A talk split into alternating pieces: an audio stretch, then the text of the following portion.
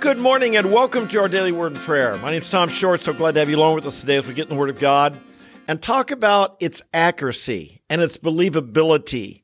And uh, this morning, I want to talk about an aspect of the Christmas story that uh, has come upon great question and doubt by a lot of people. In the late 1800s, early 1900s, there was a movement to discredit the Bible. It's just a bunch of stories. It's not real. We draw inspiration from it. And this modernity or this modernism movement did away with a supernatural God. In response to that, there was a movement amongst Christians who said we need to get back to the fundamentals. And they became known as the fundamentalist. Now, we often think of fundamentalists today as like radical Muslims who want to blow something up. And we think that's a fundamentalist, or it came from Christians who uh, uh, a, the definition originally, though, didn't relate to the Muslims. It related to Christians who believed the Bible to be actually true. And so uh, this term fundamentalist kind of became a slur upon people who take their religion too seriously, who believe it too passionately. And indeed, Christian fundamentalists have been lumped in now with Muslim fundamentalists, which of course you don't want to be one of those. But all it meant in the early days, the fundamentalist meant that people believed, the Christians believed certain fundamental truths about Christianity.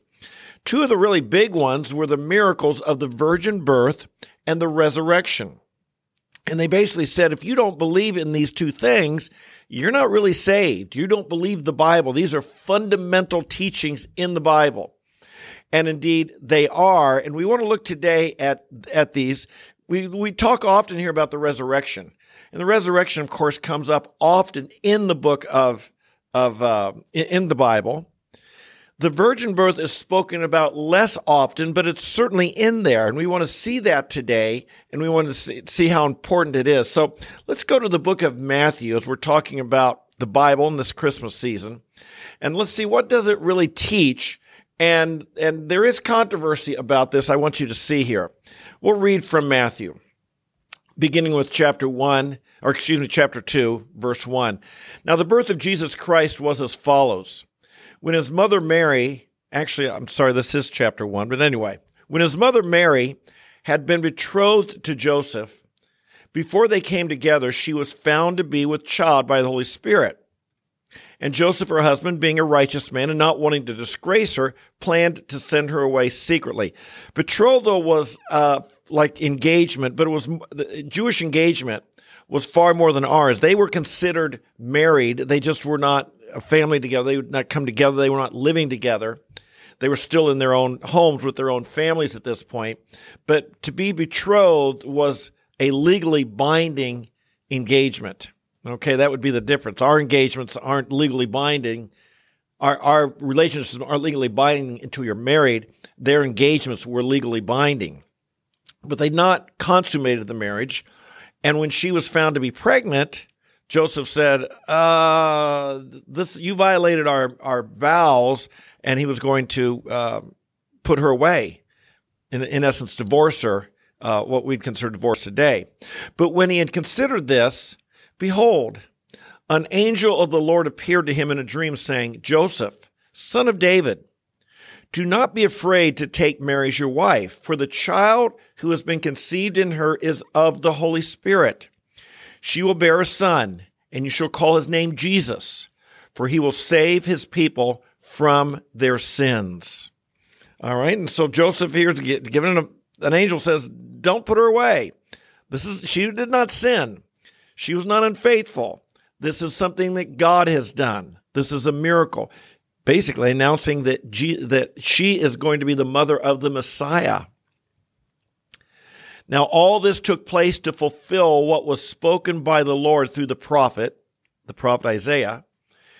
Quote, Behold, the virgin shall be with child and shall bear a son, and you shall call, and they shall call his name Emmanuel, which translated means God with us. And Joseph awoke from his sleep and did as the angel of the Lord commanded him, and took Mary as his wife, but kept her a virgin until she gave birth to a son, and he called his name Jesus. So this is clearly taught in the New Testament, clearly taught in the Gospel of Matthew. Now, a lot of people say, yeah, but is that really really right? If you were to talk to Jewish people who understand and or who skilled in how to interact with Christians, they would say that the verse in Isaiah doesn't really refer to a virgin, that the word is a young maiden, a young woman. And that's all. And that it referred back to the times when Isaiah was alive and giving a, a prophecy of comfort to his contemporaries rather than speaking of something that's going to happen 700 years later with the birth of Jesus. And there is some truth to what they say. So I want to look at this. Let's go back to Isaiah 7:14 and discuss it for a moment. It says here's the here's Isaiah 7:14. Therefore the Lord himself will give you a sign. Behold a virgin, this is the word in discussion here in controversy. A virgin will bear be with child and bear a son and she will call his name Emmanuel.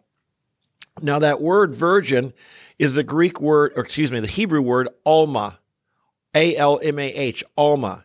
And it does mean a young woman or a woman of marriageable age not yet married and or a virgin. It can mean any or all of those three uh, definitions there. A young woman, a young woman not yet married, marriageable age but not yet married, and or a virgin. And so they would just contend that it would should be translated uh, uh, young lady, and that there is another Hebrew word that can be translated virgin. And if that's what the prophet meant, that he would have used that other word.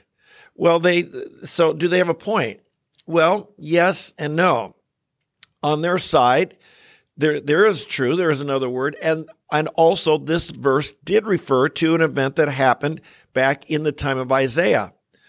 On the other hand, when the Septuagint was translated, now what's the Septuagint? In 250 BC, 250 years before Christ, the Hebrew Old Testament, the the the uh, the Torah, the Hebrew law and prophets, what we call the Old Testament, was translated from Hebrew into Greek. And in Greek, there is a specific word for virgin. And when they translated this in 250 BC, when the Jews translated this, it was translated by Jewish scribes, scholars, they translated the word virgin. They translated into Greek not as a young woman, but as a virgin. And so there's there's good argument to be made on both sides that it's just a young woman, or that the Jews prior to Jesus understood it to be a virgin and a sign of the coming Messiah. Both could be understood. But clearly, in the New Testament, they understood it this way as a double fulfillment, as something that was written for the, the Jews of that time in Isaiah, a sign that they would receive, but also that there's a secondary fulfillment. And often we see this in prophecies, prophecies uh, uh, of, of the coming of Jesus, and prophecies even of the second coming, where there is a double fulfillment of a uh, intended uh, interpretation to deal with the current times and one also to deal with a future time. And so we, I would argue that that, uh, and the New Testament scholars would definitely, Matthew would definitely argue, and the New Testament Christians, that Isaiah seven fourteen is properly translated virgin and referring to the birth of Jesus. But there's another question: Is it even possible? I mean, come on. We we understand now that we're talking about something that is biologically, physically impossible for a virgin to have to conceive a child. And this again is part of the modern movement that wants to take the Bible and just turn it into stories that have inspiration and meaning to us, but aren't really true. Again, they say this of the resurrection. It didn't really happen, but you know, it tells us that, you know, good, good things can live on and no matter how hard you try and kill them. And, and so this would be a, the modern liberal theological point of view that, yeah, there's a story here, but it didn't happen. They refer to this in a lot of areas. The resurrection, the virgin birth, the creation, miracles, the Red Sea, all of these things. They take away the powerful supernatural God from Scripture. But let's look and see what we should take from this. If uh, what should we take from this story? In the book of Luke, it also talks about the virgin birth, and the angel is explaining to Mary what's going to happen. He, t- he tells her basically, You're going to have a child. You're going to be a child. And she says to the angel, How can this be since I'm a virgin? The angel answered and said to her, The Holy Spirit will come upon you, and the power of the Most High will overshadow you. And for that reason, the Holy Child should be called the Son of God. For nothing will be impossible with God. Nothing will be impossible with God. And, and it's important to understand here that our God is a miracle working God. It's not just inspiring stories, these things happened. Our God is a miracle working God. Yes, it is a miracle. There is no natural explanation for how Mary became pregnant. There is no biological, no, eh, you can't explain it. There's no natural explanation for the Red Sea. You can't say, well, it was just a sea of reeds. It wasn't that deep. That's how they walked through it. No, there's no natural explanation for the creation when God made the world. There's no natural explanation for the resurrection. There's no natural explanation for how the blind could see or the lame walk or the deaf hear. Our God is a miracle working God. He overcomes the limits of physic of the physical world. We live in this world, but he supersedes them. He is a miracle working God, and with God, nothing will be impossible. And this is why we must stand on, on these principles and we must stand on these truths. We can't be compromising and saying because we in our modern uh, intellect and our modern education can't explain how it could happen, that that means it did not happen. Here's how it happened. Nothing is impossible with God. God is greater than the natural laws. That's the God of the Bible. And that's the God we serve. And that's the God we love. And dare I add, that's the God who is our Father and who calls us his children. Amen. The virgin birth is important that we believe in it. It's important that we understand, by the way, Jesus, one reason I believe the, the scripture is not real clear on this, I don't believe.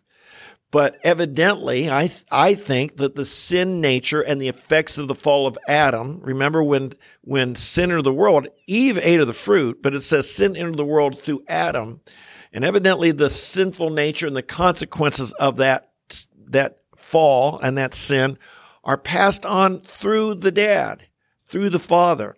And Jesus, having no biological father, did not inherit those consequences of the, of the fall and therefore was, was adequate and able to grow up, pass the test, and be our sacrifice for our sins. He had none to pay for, only uh, of his own, none of his own to pay for, only ours, and he is the one who gives us salvation. We serve a wonder working God, a miracle God. Should we pray about it? Let's do. Father, we thank you for the birth of our Lord Jesus Christ. Indeed, it was a miracle, and we're reminded of, of these things. It did happen. And we, we do not doubt it. We say it is a miracle. It is a miracle of God, just as the resurrection and the creation and the Red Sea and all the miracles of Scripture. Thank you, Father, that you are a God who overcomes natural limitations, overcomes the natural laws, and you invade history and you do the miraculous and the supernatural. And we praise you that with you nothing is impossible. And I pray today, Lord, that you would help us to be people who live our lives in light of this supernatural God, who live our lives in light of a miracle working God, who don't just think of what we can do in our strength, but who live our lives. Our lives will just crackle with the supernatural, that the miraculous, we would see it come to be because we know and love the living God. We bless you. We worship you and we thank you that as you came to Mary, as you came to Joseph, you can come to us. And we thank you. You love us as you love them. We thank you for the plans you have for our life as you had for them. And might we fulfill them as they fulfilled your plan. It was tough.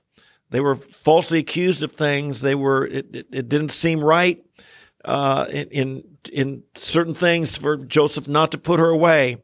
But Father, I pray we'd be people who hear your voice and follow your leading. And we too see you work in our lives and through our lives. We pray it in Jesus' name. Amen, amen, and amen. Hey, thanks for being with us today. Don't you love the Word of God? Isn't it awesome? Don't you see how it applies to you? What what where do you need to see God alive in your life today? Where do you need to see a miracle working God come alive in your life? Where do you need to see something that all the science and all the all the natural explanations will say, no, that can't be. It's just a, a, a false hope. Where do you need to see the hand of God? I'll tell you, God is a miracle working God. Let's believe Him for that. With God, nothing shall be impossible.